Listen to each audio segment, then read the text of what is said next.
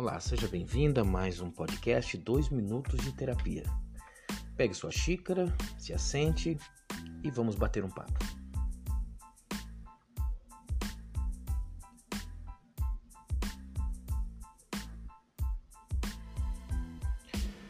Ah, voltando ao nosso assunto é, da segunda parte de reações obsessivas e compulsivas, essa é a parte 2. Se você não, não assistiu ou não ouviu a primeira parte, seria interessante, está lá no nosso Instagram. É bom você assistir ou ouvir para que você consiga compreender o que nós estamos falando. Nós falamos sobre é, as reações obsessivas, que são pensamentos que se intrometem insistentemente em nossos pensamentos ah, e eles são percebidos, em geral, como um processo irracional.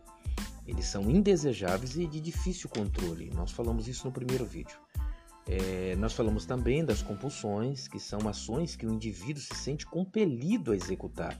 É como se algo, como eu mesmo disse, é como se algo o, o empurrasse, algo que o controla. Ele precisa, de alguma forma, é, é, fazer com que esse ato aconteça. Ele é movido para nessa compulsão na tentativa de, de exercer isso.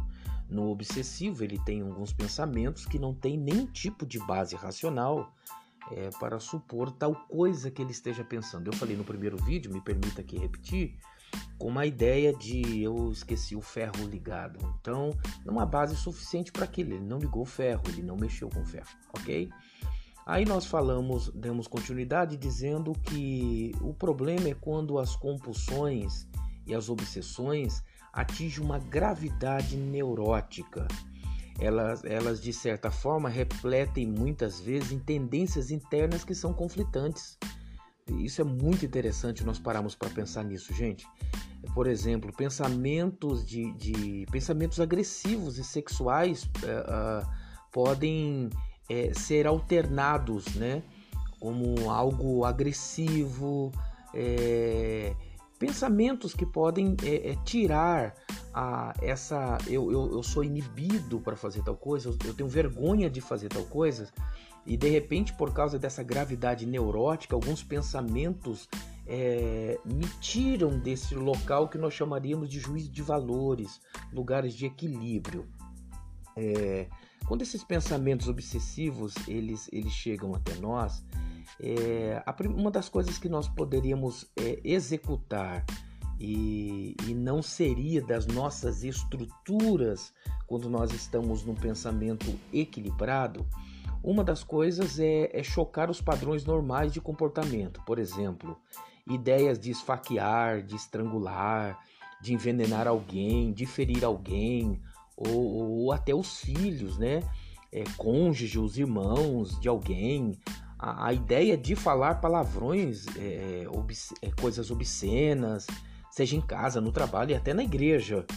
É, por exemplo, outro pensamento, por exemplo, é, o desejo que alguém morresse, ou uma imagem de uma pessoa, ver uma, ficar imaginando a imagem de uma pessoa sofrendo, tipo uma morte horrível.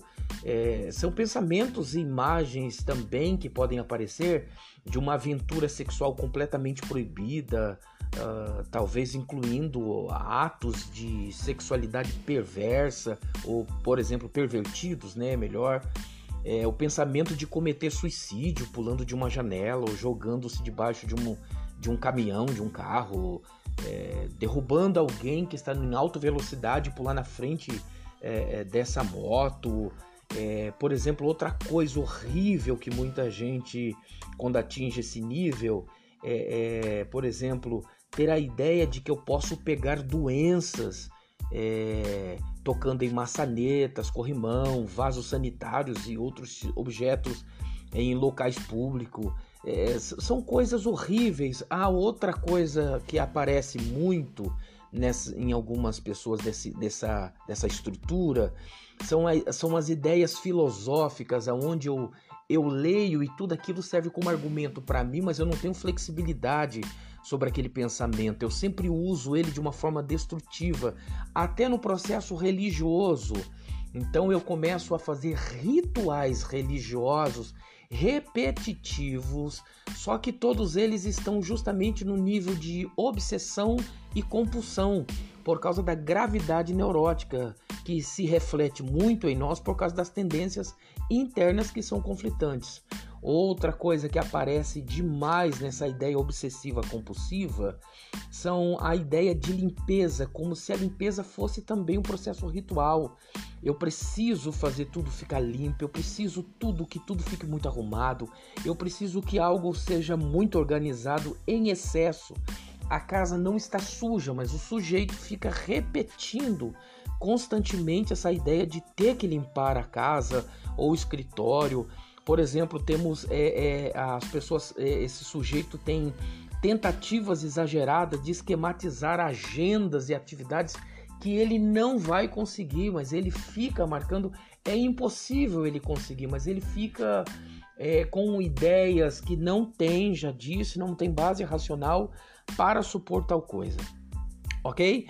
Uh, vamos deixar é, hoje, eu já expliquei sobre reações obsessivas compulsivas. Uh, ainda essa semana nós vamos é, usar a, a histórias ou alguma coisa de pacientes para tentar explicar de alguma forma é, algumas pessoas que já sofreram com essa situação tão destrutiva, ok? Precisa de terapia, precisa de ajuda, por isso preste atenção, mande esse áudio para quem você quiser e eu tenho certeza que vai ajudar muita gente. Um grande abraço e até a próxima.